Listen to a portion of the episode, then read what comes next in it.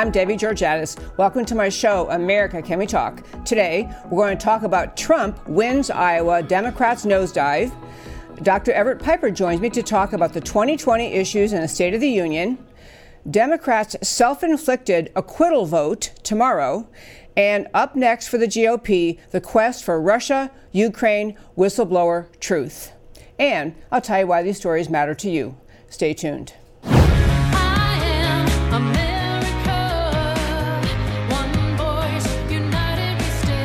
Debbie Georgatos, host of America Can We Talk, is an author, attorney, and political analyst whose mission is to inspire the American political conversation about preserving liberty in the best country on earth.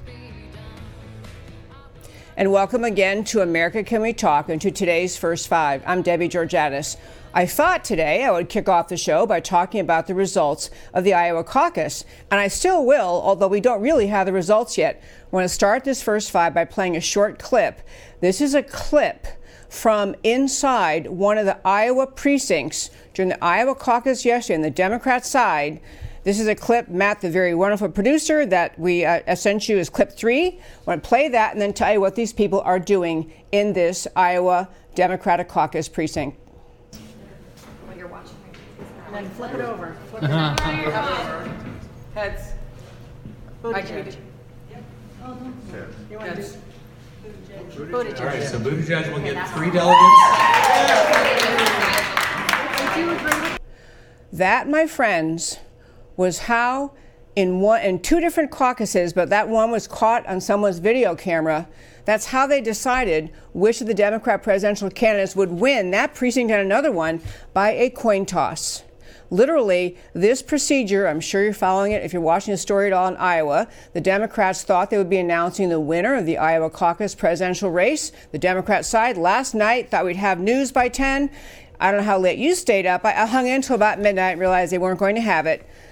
But we are now, a day after the Iowa caucus, They've now announced, the Iowa Democrat Party has announced that by 5 o'clock Eastern today, first they said they'll have all of the results. We'll actually know which of the Democrat presidential candidates won the Iowa caucus.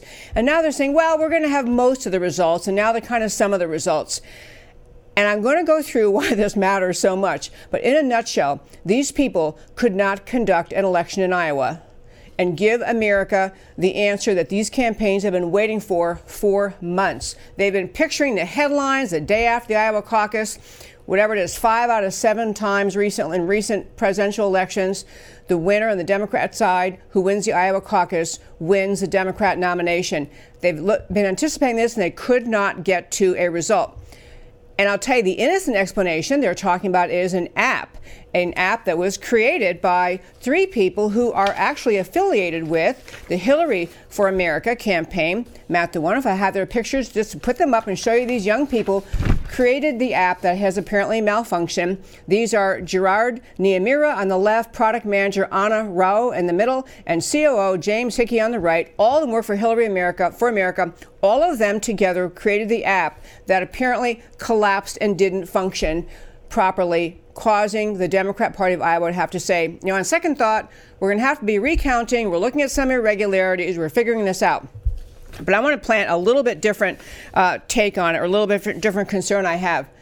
This is the Democrat Party, as we've been talking about in the show, that is determined to not let Bernie Sanders win the primary. The last thing they want to have is a wild haired, avowed socialist as the Democrat Party presidential nominee. They cannot tolerate that. So they've been behind the scenes, just as they did in 2016, working against him. So this is a party that believes they have the right to negotiate and to manipulate to get the candidate they want. This is also the party that's been saying, don't worry about all these crazy leftists like Bernie Sanders and Elizabeth Warren. You know, Joe Biden, man, he's front and center, Main Street guy, all American. He's your safe bet. And they've been having, they're in polls showing that Joe Biden was really doing well, that he might actually be the nominee, and some polls trying to claim he could beat President Trump. If that guy, if the real results were last night, as they were predicted in most of the recent polls leading up to the caucus day, if the results really were that Sanders won, that Bernie Sanders came in first, and that Joe Biden came in something like fourth, which was very in the realm of possible, This is very much upsetting the apple cart of the Democrat Party that believes they have the right to control the outcome. Heaven forbid the voters have the right to do that. Two last things about the Iowa caucus and wrapping up the first five. One is Judicial Watch has now placed Iowa on notice that they will file a lawsuit if they in Iowa do not clean up their voter rolls. In Iowa, according to the Judicial Watch, there are eight Iowa counties that have a total registration rate, total voter registers, larger than the number of eligible voters in the population in, that, in those counties. They have more people registered than live in the counties uh, who are of voting age. Estimate by Judicial Watch, they have at least 18,000 people, extra names on the Iowa voting rolls. And lastly, this is the party, the Democrat Party, that argues it's racist to ever require or set in place procedures to require a voter ID. This is the party that argues that there's somehow a nefarious, malicious intent on the part of anyone who says maybe we should clean up the voter rolls and remove people who are deceased or who no longer live in the county. Maybe we should try to have more accurate voter rolls. This is the party that tries to, in the lower levels of elections, tries to include people, give them the right to the vote, who are not even citizens.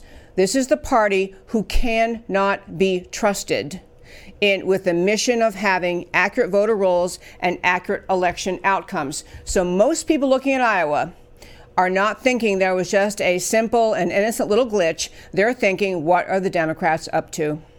And that, my friends, is today's first five.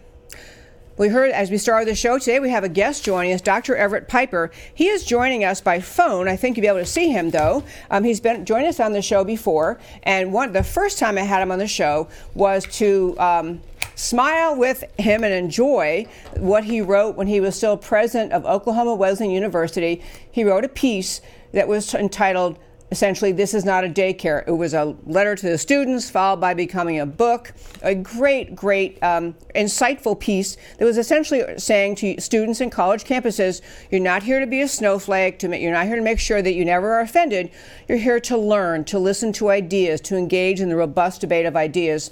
And so he became pretty famous for just that one book not a daycare but he's also he is now retired as president of oklahoma wesleyan university but he's a widely read uh, he's an author author, a pundit, a commentator, uh, contributes regularly to Washington Times, and he's just a wonderful thinker about politics and especially the role of faith in America. So I believe we have Dr. Piper online. Hello, sir. How you doing, Debbie? Thanks for having me on. I'm glad to have you. Welcome to the show. So, would you like to make any comments about the Iowa caucus, or should we roll with what we're going to talk about? Well, I, I, have I've heard that uh, that the new campaign slogan for the DNC is "Make America Confused Again."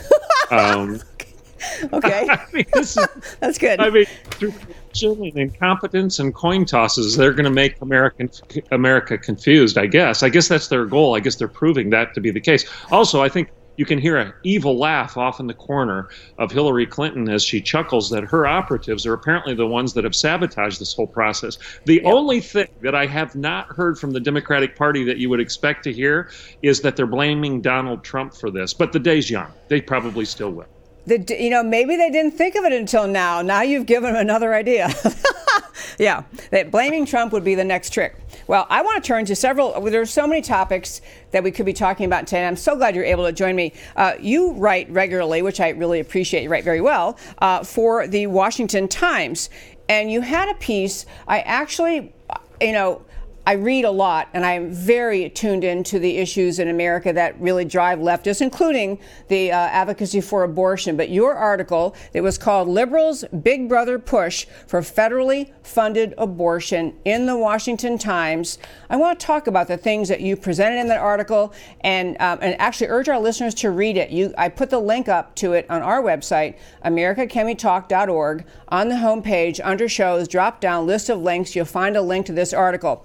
So there was a presentation by Kenneth Roth. Kenneth Roth, he has a name that you could mispronounce easily, I guess. Um, he is the uh, president of a group called the Human Rights Watch, and he testified before the U.S. Commission on unalienable, unalienable rights and was talking about abortion. So I want to go to your article and just just kind of run through some of the things he said and, and get your take on on his views and and kind of how out of, out of touch they are with America. But this is again Kenneth Roth testifying before the U.S. Commission on Unalienable Rights on this subject, and he is president of Human Rights Watch. So to start out you noted that in his testimony, Kenneth Roth talked about the idea that and this is he was advoc- advocating for abortion, access to it, legality, and all that. But he said in his testimony, millions of deaths could be prevented by abortion. Did you know what he's talking about there? Double speak. Uh, one of the phrases I use in my column is you can hear Orwell laughing. this is so Orwellian because he's arguing, number one, that the humanity of an unborn child is not even worthy of our consideration. Number two, that the guarantees for religious freedom, the unalienable right of religious freedom that our constitutional public, excuse me, constitutional republic is guaranteed, he is telling us that that freedom of religion is only the freedom of belief. It's not the freedom to practice that belief in the public square. Do you hear that? You're an attorney. You hear that very well. The people listening to us need to understand what he just said that religion, freedom of religion, is what you hold in your head. It certainly can't be what you do with your hands or what you practice in your profession or in the public square. You must be silent when it comes to expressing that faith in public. Is that what our founding fathers guaranteed us? I don't think so. But this man is arguing that indeed that should be the case, especially when it comes to those people who believe, because of religious conviction, that an unborn child is human and should be given all the rights and privileges and protections of any other human being within our culture. This man might as well start arguing that we sacrifice our children to Moloch because that's exactly what he is setting this culture up for that you can terminate a human being up to seconds before birth and celebrate it as your right just because it's convenient for you. And nobody with a religious conviction to the contrary should be permitted in our public square to express those views. Like I said, you can hear George Orwell laughing you know, I, am so glad you read this article. I had actually missed this story this testimony by this gentleman, uh, Human Rights Watch president, before the U.S. Commission on Human on, on Alienable Rights. You know, he also talks about the idea and the, the way he speaks about people of religious values. He's trying to say, or he, he's trying, he does say essentially, you might think that, but there is no place in the American contemplation of creation of policy. There's no place in, among lawmakers for considering the views that people hold about when life starts, the value of life, if those views are based on religion. He's really writing out the whole notion that religious values can shape policy in America. I think that's also contrary to the perception of America that our founders held. What do you say? Well, stop and think about the logical end of his ideas if there is no place for a religious discussion about the dignity of the human being, then what he is arguing that there, there's only a place in the legal setting for a materialistic, a naturalistic, a, a discussion of who we are as human beings. So if anybody like you or I come along and argue, or Anthony Scalia or anybody else comes along and starts arguing that a human being is actually the imago Dei, stamped with the image of God. We have dignity, we have moral yeah. culpability, yeah. we have moral awareness, we have responsibility. We're not the imago Dei, excuse me, we're not the imago dog, we're not made in the image of an animal, we're the imago Dei, we're made in the image of God. That argument for human dignity has to be immediately silenced in this man's worldview because you and I are nothing more than dust, than dirt we are nothing more than an animal. We're nothing more than the dog, the pig, the cat, the cow, to quote PETA. And that has to be the end all and the be all of the discussion of what it means to be human. How in the world can this man argue under the banner of human rights when he is dumbing down the definition of what it means to be a human being to nothing but dust and dirt? This is the degradation of human identity. It is the abolition of human freedom because you can't be free if you're not human. And you and I would have no rights within this man's world to argue because we're arguing from a religious perspective, because we think that the founding fathers, when they said that we are endowed by our Creator with certain self evident truths and unalienable rights, that we should be able to discuss that in the public square. Uh, so well said.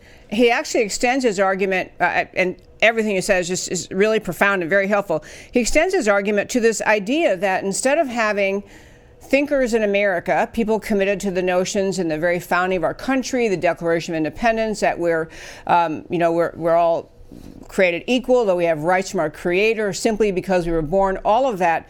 He's dismissing all of that and saying instead that kind of thought used to approach to policymaking, he's he's specifically urging the idea that policymakers must defer to the United Nations and their and their team of experts in applying international law does not like the idea of sovereign authority in any country to take the absolutist position. He's calling respect for human life of the unborn an absolutist position, but he's really arguing for individual countries should not be able to make that final decision. We've got to defer to these alleged experts who are policymakers in, within the United Nations. I, I, I, why don't we? That, that is actually such a sovereignty surrendering idea. It's hard to to um, to even answer that, except just just to reje- reject it out of hand. But your comments. Well, let's let's go back to the Democratic Party. This man just described the Democratic Party's platform. Yeah, there is yeah. one candidate for the presidency on the Democratic side right now that would disagree with what he just said. All of them are radical pro choice up to the point of birth. Pete Buttigieg isn't even acknowledging that it's a bad thing that somebody in his hometown of South Bend, Indiana, was discovered with over 2,000 fetuses that he had been keeping after he aborted them, and that he was collecting these human body parts for some reason. And Buttigieg doesn't want to critique that as being something that should be stopped. Elizabeth Warren, Joe Biden, the list goes on. They all are embracing the radical degradation of the human being because we can kill our youngest children now, right now for the sake of convenience. And there is no one who should be able to stop that. And if we do have a religious movement within the United States, then that should be stopped by the United Nations because international law should trump any local law. This is power.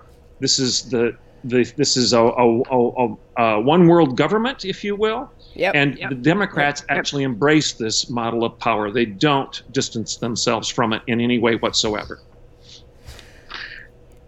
You know, it, it, yes, absolutely. You know, this idea, he's really uh, mocking and dismissing any notion of Christian virtue or Christian morality as shaping America, shaping our thinking about policies, not just about abortion, but all sorts of policies.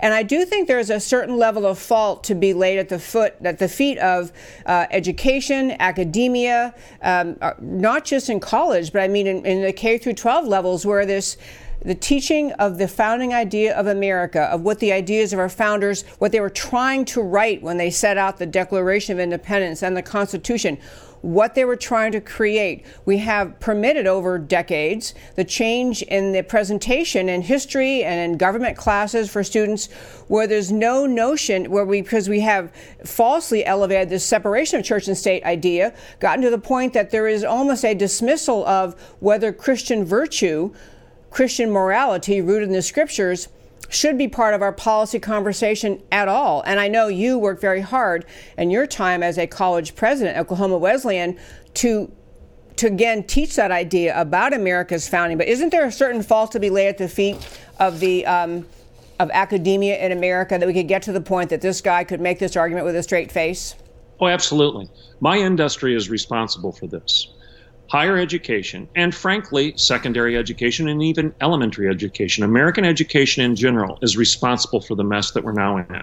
We've created this monster. In fact, I would argue that 100% of the culpability for this problem lies at the feet of education and the church because we stopped teaching objective truths in the academy and we stopped teaching the truths of scripture at the pulpit. And when you combine those two things you lose any contact, uh, context for truth being the measuring rod of culture any longer C.S. Lewis once said, You can do no measuring without a measuring rod outside of those things being measured. I'll say that one more time. You can do no measuring without a measuring rod outside of those things being measured. And that's where we are right now. If there is no such thing as truth to judge the debate, if it all boils down to power and privilege and politics, if it all boils down to personality, then you and I, if we have the biggest stick or the highest podium, we win. Or if our opponent has the biggest stick or the highest podium, they win. They crush us. They become big brother. They tell everybody else to be silent. Uh, Abraham Lincoln once said, What is taught today in the classroom will be practiced tomorrow in our government. What is taught today in the schoolroom will be practiced tomorrow in the government. Hitler said, Let me control the textbooks and I will control the state. Yep. Richard yep. Weaver, 1948, yep. ideas have consequences teach lousy ideas, you're going to get lousy consequences in culture. You teach these kids for decades that they're nothing but an animal. They've risen up out of the primordial soup. They're not endowed by their creator with anything because there is no creator. And what do you get? You get get a bunch of people that start acting like animals, and that's where we are today. Well, that is a great segue to my next topic. Speaking of acting like animals. So, over the weekend, I'm going to guess many of our listeners watched the Super Bowl. We did too. You know, we watched with a bunch of friends. And the um, halftime show at the Super Bowl, we were with a bunch of friends who were all, you know, church going Christians. And um, honestly, there was pretty much dead silence during the and it was the big big screen setup and pretty much silence during the halftime show and i and if any of you didn't see it, it was a, a performance of music and dancing by two different people, uh, Shakira and uh, Jennifer Lopez. But the commentary afterward, the, the, gist of it was it was extremely sensual, sexual, provocative, revealing. Uh, the dances were very uh, just sensual, suggestive. I couldn't even, I don't even know what the words were they were singing, but the dancing was just extreme, extremely sensual. So afterward, a lot of commentary followed. And I will tell you that, um, Dr. Piper, I even heard conservative friends of mine, and I don't know if they were trying to virtue signal to say, hey, you know, we're not the puritanical, you know, um, people that the Democrats try to say we are. You know, ah, it was fine. Yeah, it was entertainment. It was fine. I think I'm going to ask your reaction. I swear, but I want I had wanted to pop off about this today. I think it is such an insult to women. It is not empowering women. It is playing into the whole objectification of women, the whole thing the Me Too movement said they want to end. I would love more round, more public condemnation. And I also just think the idea that would even be chosen is somewhat a reflection of our culture. So I don't even know if you watched the Super Bowl, but what do you have to say? The objectification of women. You just summarized it. How can you be pro woman when you treat women like an object? How can you be Me Too when women are an object of sexual rec- recreation? When you've dumbed down sex to nothing but consumption and recreation rather than elevating that to a level of dignity? How can you be pro woman when you deny that women are real, which is what the LGBTQ um, argument. You're not even real. You don't exist. You're a leprechaun. You're a unicorn. You're a fabrication. You're a fantasy. You're not an objective fact. You're not real. And therefore, I can I can raise my hand on any given day and say I'm a woman, and I can take your bathroom. I can take your privacy. I can take your dignity. I can take your identity away from you because I'm pretending to be a woman because women aren't real. Now, if you are a feminist, how can you deny the reality of the feminine? If you are pro woman, how can you deny the biological fact of women? And if you're claiming that women should be given dignity, why in the world would you objectify them like they did in this particular program? We are the classical feminists. We are the classical liberals. We believe in liberty and liberation and freedom and justice. We believe in the female, therefore, we are feminists. The irony today is that as a conservative who believes in conserving the time tested truths of God, those self evident truths that are endowed to us by our Creator, as a conservative, I'm more classically liberal, if you will, than my left of center counterpart because I'm conserving the dignity of women, the identity of women. I'm not going to objectify them. I'm going to honor them. I'm not going to put you on the cover of Sports Illustrated and say, look, recreation, recreation, recreation, Sports Illustrated. Women are nothing but sport.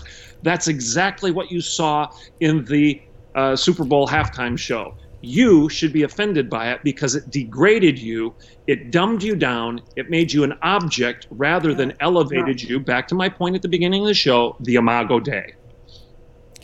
Well said. I'm, I'm, thinking I'm going to go back and replay and memorize some of those lines. They were very, very good. Thank you so much. And, and I couldn't agree more. I don't know if we probably enough said on that because I want to hit one more topic. So tonight is the State of the Union. We're going to talk a little later in the show about President Trump's decision to go forward with the State of the Union, despite that the Senate is going to do their vote to acquit tomorrow. And today they're, in fact, holding long, blathering hearings where the senators are weighing in whatever they have to say. But President Trump's going forward. On the State of the Union, though, I want to ask you, uh, Dr. Piper, I think that for Christian Americans, many of them, us, may have been very surprised to discover after President Trump was elected, you know, he really went along with a lot of what the Christian conservative agenda would be asking a president to do. He's been pro life. He has been, uh, in fact, very, uh, in, in, surprising ways, he's been asserting pro life. He spoke up at the March for Life. He went there to actually speak about the virtue and value of life. So there's a, you know, to my sense of things, the leftists in this country are the very idea of America is under assault in a hundred different ways. And President Trump my sense, is moving forward protecting the idea of America. So, first of all, just as a Christian activist American, what do you want to hear President Trump say in the State of the Union? You know, I had the privilege of meeting him once during the primary um, of uh, the last election. At the time I met him, I was not a huge fan. I hadn't decided that I could support the man yet because I just had problems with his past moral behavior. Um, I left there being uh, encouraged because the one thing I asked them, excuse me, the one thing I asked them when I was given the opportunity to do so in Trump Tower was this Mr. Pre- Mr. Trump, should you become president of the United States, I have one request of you leave me alone. Yeah. Let me be Christian. Just leave me alone. Stop trying to impose federal, federal largesse upon me stay out of the business of the church, stay out of the business of trying to define marriage, stay out of the business of trying to uh, tell me that I have to have to provide transgender accommodations on my Christian college campuses. Leave me alone. And here's what I've learned since he was elected that's what he's done. He's left me alone. He has let me be Christian. He's like Constantine of old. I don't yeah. know whether Constantine was a believer or not. I would argue Constantine was a pagan. Um, but that pagan God used in his sovereignty to pat the church on the head and release us to do our good work. And I think Trump is doing the exact same thing. Thank God for Constantine. I'm grateful for Christendom. Thank God for President Trump. He's leaving me alone. I do love that. It's been a very interesting time, though, because I think that, and you, I think you and I have talked about this before, people are aware of it, but there was an effort on the uh, I always like to call them the anti American left, but on the left to penetrate the churches, the Christian church in America, to try to shift their views on certain issues so that Christians would feel unsure of how they should vote, that they could be manipulated toward voting for left wing ideas because the uh, theology of Christianity was being uh, tweaked by leftists is a very conscious decision, a very, uh, you know, at the highest level funded by George Soros and various of his accolades and groups that he's formed. But the particular issue I think that is going to be uh, among many big issues in 2020 has to do with immigration, border security, um, and kind of citizenship and sovereignty. The left has managed to make the argument that, and, and to some with some effect, positive effect in the Christian church in America, that in order to be consistent with Jesus' teaching that we must love our neighbors as ourselves, we must pretty much have open borders, open arms to all immigrants. The the uh, Christian left, if you can really call them that, have managed to criticize President Trump's firmness on border security, uh, identity of citizenship, refugee policy. The, church, the leftist churches have criticized that as intolerant, unwelcome, and hateful. But I think actually there is a right idea within, in, in consistent with following the scriptures, that essentially says we do get to protect our country that there is a right idea. So, what is it? What is your thought to Christian America, who's concerned about Trump's immigration policy seeming too harsh in terms of the wall and and stopping all of the uh, penetration of the southern border? You know, it's interesting. The left, the progressives that are so dismissive of Leviticus, all of a sudden love it when it talks about uh, taking care of the the, stranger and the foreigner among us. So all of a sudden, the left loves Leviticus. Ah, figure that one out. But here's the thing the Old Testament word, the Hebrew word for foreigner and sojourner among you, is not an illegal immigrant. It means the person who has decided to willingly subscribe to the Israel um, to the policies of Israel. It is the person who basically is the legal immigrant who's coming in and saying, "I'll live by your policies. I want to obey your laws, and I want to be one of you." That's the Hebrew word for foreigner and sojourner among you. It isn't the illegal immigrant. It is the immigrant who's willingly complying with your national identity. That is true. In fact, there's a scholar from Wheaton College who wrote an article on this where he dissected the Old Testament language with regard to immigration. So don't tell me that the Bible says you've got to welcome everybody who wants to illegally enter your country. That's not true. The Old Testament doesn't say that, nor does the New Testament. Jesus was not an illegal immigrant when he was taken as a child to Egypt by Mary and Joseph. They went there legally and they complied with the rules, the regulations, and the laws of Egypt. Therefore, their argument just implodes upon itself. And by the way, if you want to start waving the banner of Leviticus, then let's talk about all of Leviticus, which comes some of the sexual standards too that they want to dis- dismiss. No, you don't understand the way it works. You see, you can pick and choose the, the scriptural passages. No, I'm just kidding. Oh, Dr. Yeah. Piper, you didn't understand that. That's how the left works. Pick this, not that.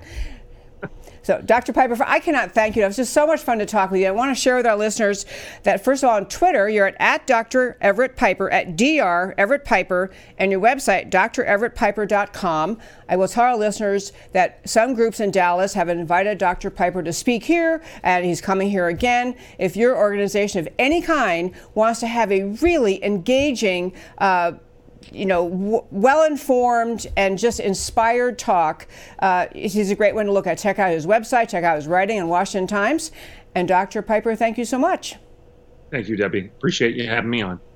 Great to have you. Okay, folks, we're going to try to turn in the limited time we have left. Good thing I can talk fast, huh? Um, I want to hit two stories. Uh, one is uh, the Democrats' self inflicted acquittal vote. Tomorrow, so tonight is the State of the Union. I cannot encourage you strongly enough to watch it. I can't wait. I had several friends say to me, "Hey, let's have a, um, you know, a State of the Union party, a watch party." But you know what? It's kind of like how my husband feels at Super Bowl parties. He wants to watch the game. He doesn't like all the chit chat, chit chat with all the ladies and discussing recipes and kids. He wants to watch the game. I want to watch the State of the Union and I want to watch it unimpeded by people commentating and and you know, thinking, oh, criticizing. Oh, we shouldn't have said that. I want to just watch it. But it was a big decision for, for President Trump to decide to move forward with the scheduled date of the State of the Union, which is tonight.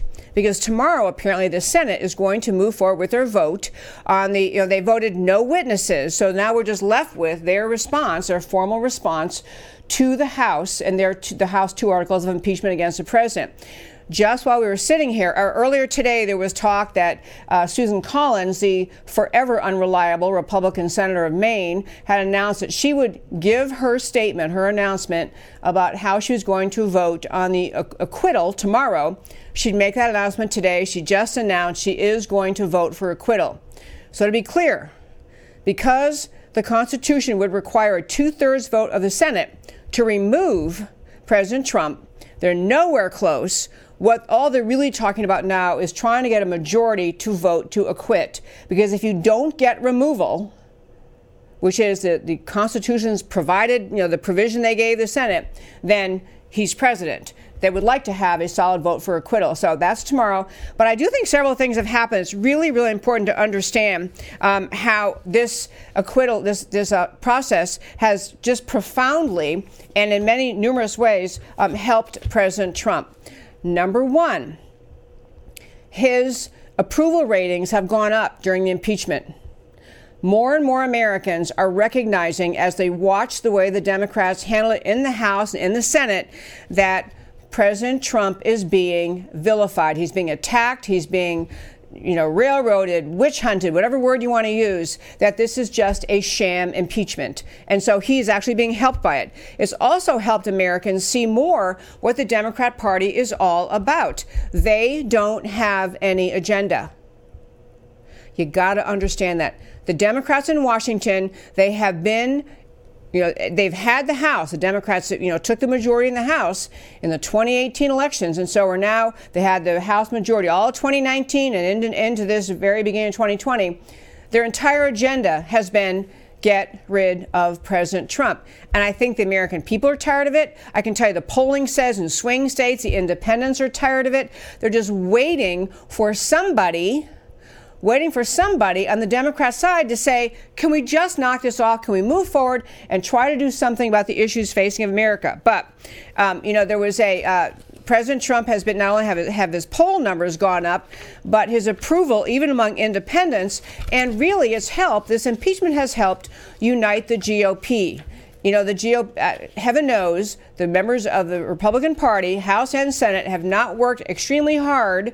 A, only a small number of them worked very hard to support the president. But as this impeachment rolls on and it's seen for the sham, farce, ridiculous thing that it is, it has led more members of the GOP recognizing, hey, we got to stand up and unite behind this guy. Um, the other thing that we'll touch on in the next segment has to do with where it's really going to end up for the Democrats, because I think what the Democrats thought long ago, during even the campaign of 2016, and certainly after President Trump won the election, they thought the Democrat, you know, powers that be, the ones that pull all the strings and make all the decisions, they thought they would have President Trump so vilified, so destroyed, so maligned, so hated in this country that impeachment would be a cakewalk, that the country be behind them, that they would have plenty of good reasons, they'd have Republicans joining with them in the impeachment. They thought they had set everything up First of all, with the Trump Russia collusion hoax, which fell apart because there was nothing to it. And then with this Ukrainian, the second hoax, the coup 2.0, this Ukrainian thing, also falling apart as more and more Democrats realize if this goes to witnesses in the Senate, we're going to have Biden in here, and Biden is toast. And Biden, for the powers that be in the Democrat Party, is their one sane choice among the other crazies running for president. Biden's the one they think might be able to get there because he's not completely uh, off in uh, the left wing worldview and so they cannot have him damaged. I'll tell you something else to my friends, even on my side of the aisle, the Republican side, who are saying, well, you know, but I think it was a big mistake for the GOP to block witnesses. You know, what, what are we hiding? Why not have witnesses? Why not have it all out there? Well, I would have loved to have all of it out there.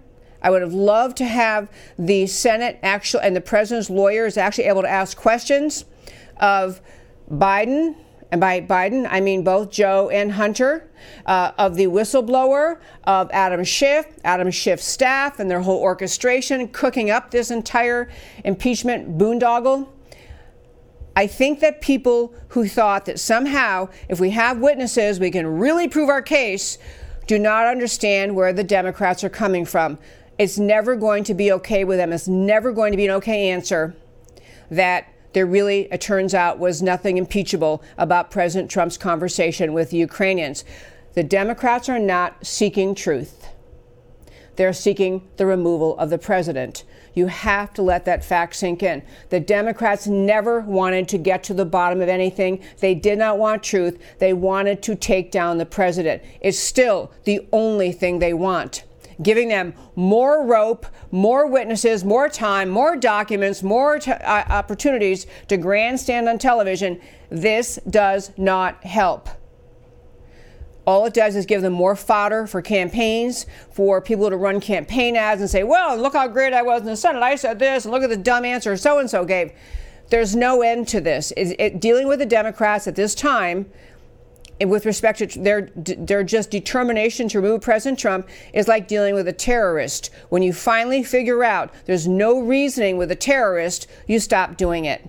There's no reasoning with the Democrats. They're not trying to be reasonable. So I will say I think the impeachment has actually turned out to be a feather in President Trump's cap. I mean, you don't really want this, but they have just they have made they have showed their hand to the American people. They don't care about truth. They don't care about what was fair. They don't care about facts. They set up the entire House impeachment inquiry with just using the power they had to shut down the president, to have a provision in place that said the president's team could only call witnesses if the Democrats approved of those witnesses. The entire just charade of a trial put on by the Democrats in the U.S. House for anyone thinking that maybe the Democrats really were earnest and they actually had a serious concern about this conversation between President Trump and President Zelensky of the Ukraine in July.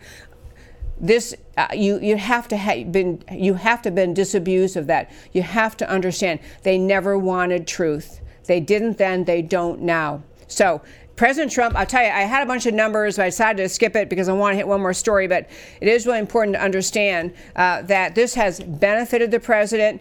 And, you know, he's going to get, by the way, if he doesn't get removed tomorrow, which he's not going to, there's not two thirds of the Senate majority is not going to, he's not going to have a two third vote to remove him.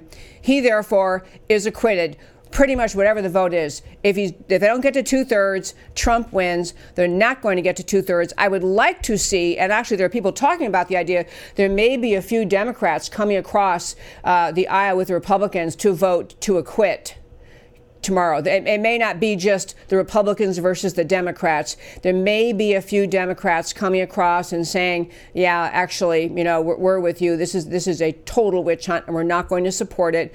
We're going to vote to up the higher idea of upholding the rule of law. We'll see what happens tomorrow. But tonight, it'll be a fabulous uh, State of the Union. Last topic for today, I really, really wanted to hit, and I just want to make clear why this matters so much. Hillary Clinton, back in the era when Bill Clinton was president, in that era, the term was coined, the idea was became standard conversation in the political world. Can't we just move on? MoveOn.org was created in the Bill Clinton presidency era to try to make the argument the moment that wrongdoing was uncovered by Hillary, that Hillary Clinton engaged in wrongdoing, or Bill did, and it became evident, became uh, known to the public, the very next day, the media, the Democrats, every Democrat in the country who had a microphone in front of them was saying, Can we just move on? We've been over this, we've been talking about it, we've known. I mean, it could be like the next day, like we just discovered what Hillary did with the FBI files, or we just discovered uh, the travel gate, whatever it was, the immediate answer was, can we just move on? It was a very intentional, nefarious, manipulative thing to do. The point was to tell Americans that to imply that we, have discussed this, the facts are out there, and all that's happening now is harassing people and repeating things and move. Let's just move on. Well, I have to tell you, on our side, on the on the conservative side of the aisle, there are people who have the view that once the vote happens tomorrow in the Senate, once there's a vote to acquit the president, and again, if there's not two thirds to remove, it's a vote of acquittal. Once that happens, some Republicans, cautious, tentative, are saying, can we just move on? Can we just please drop this? Can we just be over this? We can't talk about this anymore. And that could not be a worse decision. That could, there could not be a worse outcome, a worse conclusion for Republicans to make that would essentially say, thank goodness we got through the uh, impeachment. He didn't get removed. Okay, let's drop all this. We cannot do that. I will tell you, last night I had the, the great opportunity uh, to be uh, here in Dallas in a very small group, about 20 people, uh, with Congressman Devin Nunes, who uh, is, you may know, is among the heroes of the entire U.S. House, Congressman from California, among the uh, small cadre of Republicans in the House who actually stood strong with President Trump, who demanded truth. They were, he wasn't necessarily, I don't want to say stood, stood strong with President Trump. He stood tr- strong with the idea of you must get to the truth. We don't sweep anything under the rug because Democrats don't want to talk about it. Truth matters. It matters what happened inside the FBI and the DOJ when they cooked up this preposterous Russia hoax and used the, the elements of the uh, elements of power they had at their hands in the FBI and the DOJ to go after the president, to try to destroy his presidency, to get unjustified FISA court warrants, to spy on his team. Devin Nunes has been among the people who's been vilified almost more than anyone else in the U.S. House, probably more than anyone else in the U.S. House for his tenacity and commitment to the idea, you must pursue and get to the truth. And that's what he was saying last night in this small group. He was saying that he is not going to stop his quest to get to the bottom of what happened. How is it that you had members, people paid by your tax dollars, employed by the FBI and the DOJ and the CIA, and maybe even the NSA and the National Security Council, all of those people involved in an ongoing coup attempt against the president. And that's what this was. That's what the Trump, the, the Russia collusion hoax was. That's what this Ukrainian hoax was. It is an ongoing coup attempt, an attempt by people inside the government to overthrow the duly elected president. And I have to tell you, at least what I was hearing last night from Congressman Nunes, the Republicans are not going to let it drop. At least he is not, and others in, in, power are saying, no, you have to get to the bottom of it. You have to understand all that happened, who is involved, what possible crimes they may have committed. That has to be weeded out. It has to be given the sunlight of truth in the daytime. It has to have people charged if they need, if they deserve to be charged for crimes. You have to bring it to the public's attention. So I wanted to say on the, um, so I think that's very heartening, very enlightening, uh, and I'm very grateful for people like him because talk about someone who's taken slings and arrows. I'll tell you other little quick tidbits and wrapping up where I'm saying there's this whole notion about the idea that on the GOP side there must be and there is a quest for truth.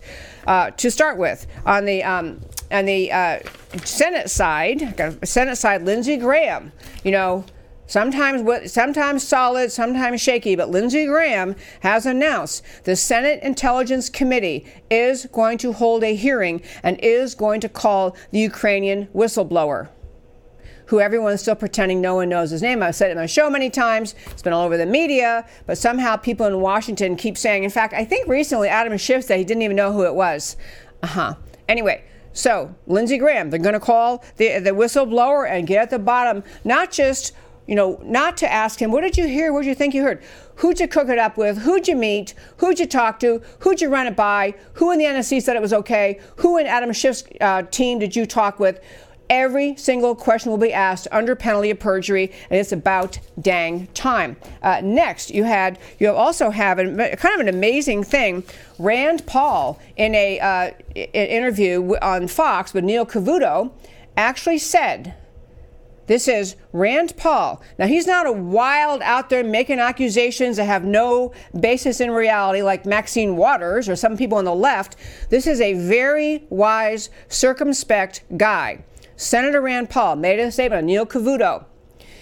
He said he's aware of six members six members of the NSC, National Security Council, and Adam Schiff staff who appear to have coordinated their efforts to create the impeachment hoax over a year ago.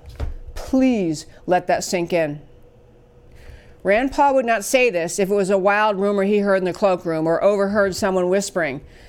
When he's willing to say on national television on Fox News and Neil Cavuto, he believes, and this is President Trump's own national security team, to be clear. Not, you know, the Obama era people who were also a problem, but his team, NSC team, and Adam Schiff staff, who appear to have coordinated the entire collusion, uh, the, you know, the entire um, hoax leading to the uh, effort to impeach the president. That is a massive thing, must be looked into. Last point on this, even on the G- in the House side, the GOP is now, inve- um, excuse me, the Senate side, uh, the GOP is making inquiry of the National Archives in the process of reviewing thousands of documents related to meetings between the Obama administration senior officials and Ukrainian officials at the White House in 2016.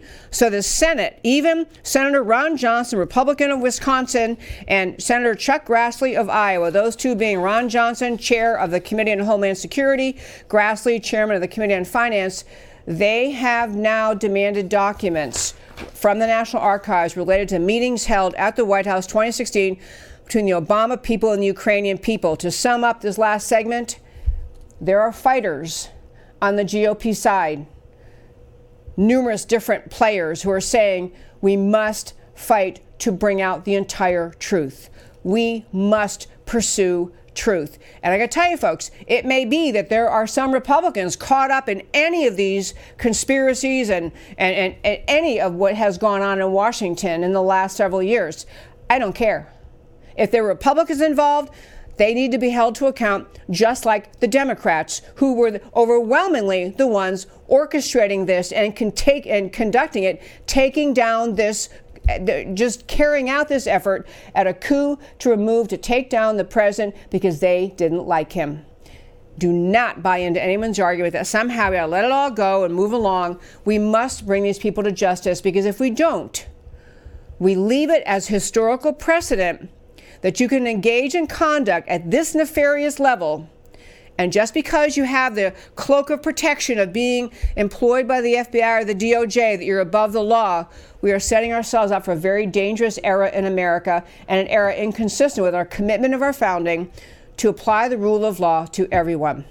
And now, my friends, I have a lot more to say, but I'm apparently out of time. So, I want to wrap up, as I do every day, telling you about why the stories we talked about today matter to you. So, we started out today talking about the um, Trump excuse me, Trump winning in Iowa. I didn't even tell you that. There was a Republican caucus in Iowa yesterday, also along with a Democrat one. Republicans won by 97%. I mean, excuse me, President Trump won 97% of the vote. And the reason I share that is these never Trumper people who are just proudly never Trumpers still and attacking the president all the time. There are two candidates uh, who ran, who, you know, her primary challengers allegedly to President Trump who between them got barely over 2% of the vote. It's a joke. And this is also helpful to understand when you hear people, the pundits, the leftists, the never Trumpers saying there's a lot of disdain for President Trump out there. There's a lot of people who don't like him. I'm sorry. This was a real poll in Washington, in Iowa, understanding what the voters of Iowa, the Republicans in Iowa think Trump wins Republican caucus by 97%. The Democrat caucuses, and they also had a huge turnout. Democrat caucuses lower turnout than with Obama, lower turnout than 20, uh, 2008, no results, having coin flips to break ties, blaming an app for the problems built by Obama Clinton acolytes, widespread aroma of manipulation, corruption, deceit, Biden's collapse to be protected, which is one reason Democrats would want to manipulate the outcome, and Sanders' surge is to be muted. This is the party that refuses to clean up voter rolls, opposes voter ID, that is in the middle of most election fraud incidents in this country, and they expect Americans to give them more power. Dr. Everett Piper calls in, love having him on. Liberal Democrats push the UN to rule America, impose the inalienable right to abortion. Woman's choice is the highest human right there is, said this guy, not my guest, said the gentleman who was uh, we were talking about, Kenneth Roth. Uh, religious people are free to believe, not free to act. This is the kind of language coming out of the guy who uh, testified before the U.S. Human Rights Commission. And then you add in the NFL's idea of halftime entertainment in the Me Too era, forget debating what's puritanical, what's enlightened. The Super Bowl halftime message does not empower women, it demeans women as sex objects. John Adams, our Constitution was made only for a moral and religious people. It's wholly inadequate to the government of any other. Americans can and should insist on honoring our Christian heritage and Adams' vision. On the Democrat self inflicted acquittal vote, Russia collusion coup attempt was pre planned and a hoax. Ukraine impeachment was pre planned planned and a hoax. Schiff's departing gem, he actually said, if we don't do something to Trump, he may give Alaska to Putin. I mean, honestly, Schiff, there's something wrong with him. He did say that yesterday on the House, on the, the Senate floor. Schiff is the faith the Democrat Party is not a good look. The Democrat Party has shown itself to be completely devoid of any agenda, purpose, or governing vision besides hate Trump, get Trump. The American people are not fooled Oh, MSNBC. I missed telling that story. I have to save it for tomorrow. Really funny MSNBC story. But anyway, the American people are not fooled. fooled. MSNBC found this out. The American people are fed up with nonstop attacks against President Trump. Trump's approval is rising. An epic Trump landslide in 2020 is building. And I really do mean that. Okay, up next, the quest for Russia Ukraine whistleblower truth. Senator Lindsey Graham finally more than a talking head paper tiger, subpoena for the whistleblower, Maybe also for Hunter Biden. Who knows? This could be good. Rand Paul smells a conspiracy naming names on Schiff staff and the NSC staff to Neil Cavuto on Fox. It's absolutely imperative that America not move on from the monstrous evil that permeates what is already publicly known about corruption, deceit, and police state tactics from the Obama era DOJ, FBI, CIA, FISA courts, and the Hillary campaign. The truth must out, and accountability must be visible and severe. And that, my friends, is America Can We Talk for today. Thank you so much for listening. Email me at americacanwetalk at gmail.com. Go to my website, americacanwetalk.org. Hit the subscribe button. Lo- you'll love my newsletter once a week, filled with information, easy to get. And most of all, tune in every day to listen to my show, America Can We Talk, where I always talk truth about America because America matters. I'll talk to you next time.